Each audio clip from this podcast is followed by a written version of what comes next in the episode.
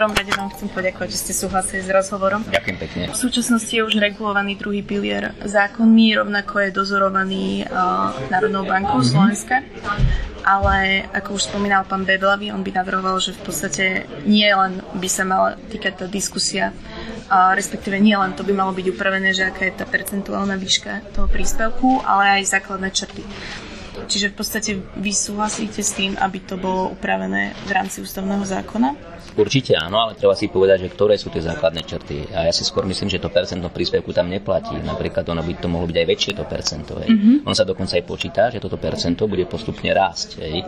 Čiže to, to percento príspevku nie je až taký fetiš, ide skôr o to, aby tie úspory boli nedotknutelné aby zostali sporiteľom.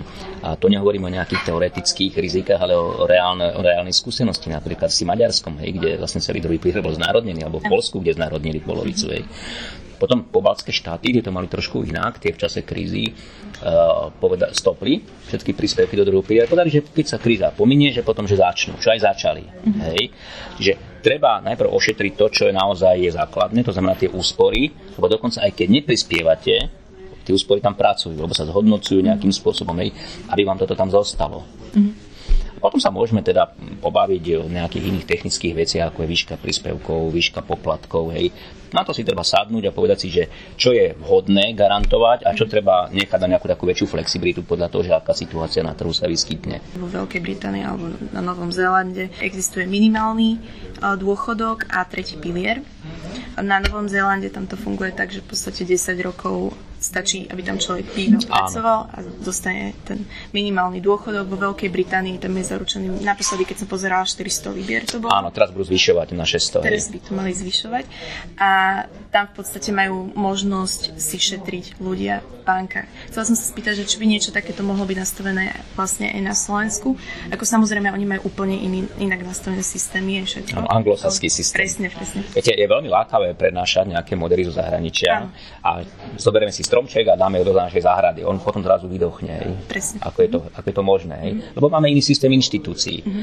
Ale keďže som robil niekoľko rokov vo Veľkej Británii na univerzite, aj som si prispieval, viete, do všelijakých tých sporiacich sem, tak môžem povedať, že ja poznám, ja som jeden z malá ľudí, ktorý už má kúpenú anuitu, dokonca mám dve kúpené vo Veľkej Británii, mm. takže viem, ako ten systém funguje. Mm. Áno, je to tak, ako hovoríte, že je tam nejaká tá minimálna štátna penzia, mm. ktorá je veľmi nízka. Áno.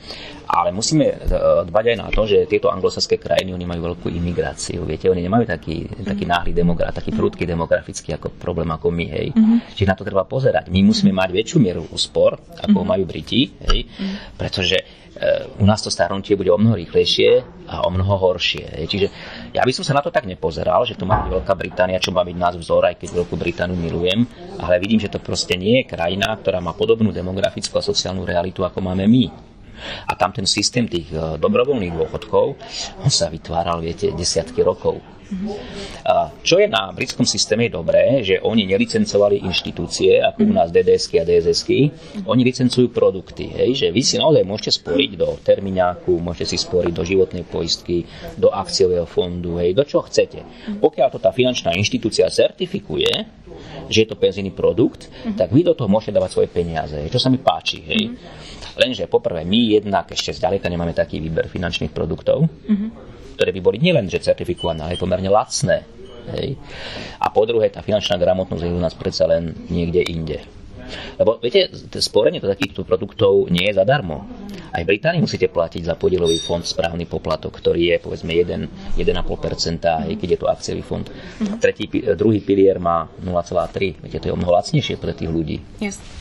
Ešte častokrát sa objavuje v médiách kritika úlohy DSS-iek, mm-hmm. že rôzne dezinterpretácie ich úloh. A existujú rovnako aj názory na to, že ich úloha by sa dala nahradiť normálnymi komerčnými bankami. Ale tam si asi treba uvedomiť, že v podstate tie DSS-ky uh, tam je garantované to, že proste nemôžu skrachovať, nemôže tam byť defraudácia. A existujú aj nejaké ďalšie dôvody, prečo by sa mali vlastne nejako presadzovať ten systém, že udržíme tie DSS-ky alebo nejaké ďalšie argumenty na to? Aby... No pre mňa ten hlavný dôvod je tá lacnosť toho systému. Mm-hmm. Hej. Kde vy dneska môžete spravovať majetok za 0,3%? Mm-hmm. Ja nevidím taký produkt na Slovensku. Zoberte si tretí pilier, ten má niekde medzi 1,6 1,8. Však to už ani banky vám taký úrok dneska nedajú.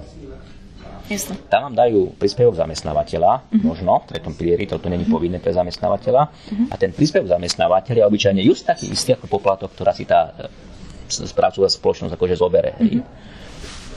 Dobre. A potom by som prešla už mm-hmm. teda asi na poslednú otázku.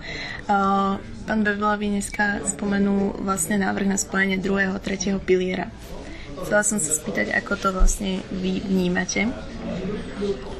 No. Pretože sa vlastne argumentuje tým, že ten tretí pilier je veľmi nákladný a častokrát sa to objavuje aj v médiách. A čo si vlastne o tomto myslíte, že či je to zrealizovateľné?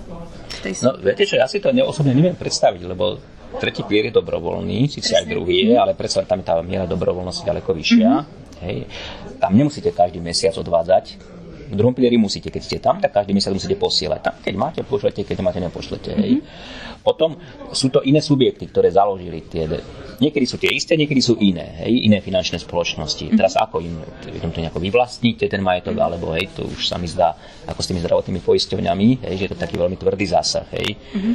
Čiže ja by som možno rozšíril tú konkurenciu v tom tretom pilieri mm-hmm. na iné typy dôchodkového sporenia, tak ako to v Británii, že by som napríklad certifikoval tie finančné produkty. Mm-hmm. Vyšla s tou myšlienkou aj súčasná vláda, že si budete môcť odkladať, ja neviem, každý rok tisíc, alebo dokonca potom 3000 eur som počul a to bude nezdanené. Toto bolo kedysi v treťom pilieri, že ste si mohli kúpiť životnú poistku alebo nejaký podielový fond mm-hmm. a 12 tisíc korun ročne ste si mohli odpočítať. Hej? Mm-hmm. No, len nebolo to certifikované dôchodkové sporenie, pretože tam nebola záruka, že to budete držať 15 rokov. Ste to mohli na druhý rok predať a tie peniaze zase použiť pre vlastnú potrebu hneď teraz. Hej? Mm-hmm. Ale ja skôr vidím takúto cestu, že sa budú certifikovať finančné produkty, a tie môžu súperiť v treťom pilieri s, s tými správcovskými spoločnosťami. A potom sa ukáže, že čo bude života schopnejšie. konkurencia. Áno, konkurencia nikomu nezaškodila. Presne tak. Dobre, ďakujem vám pekne. Rádo sa stalo. Ďakujem.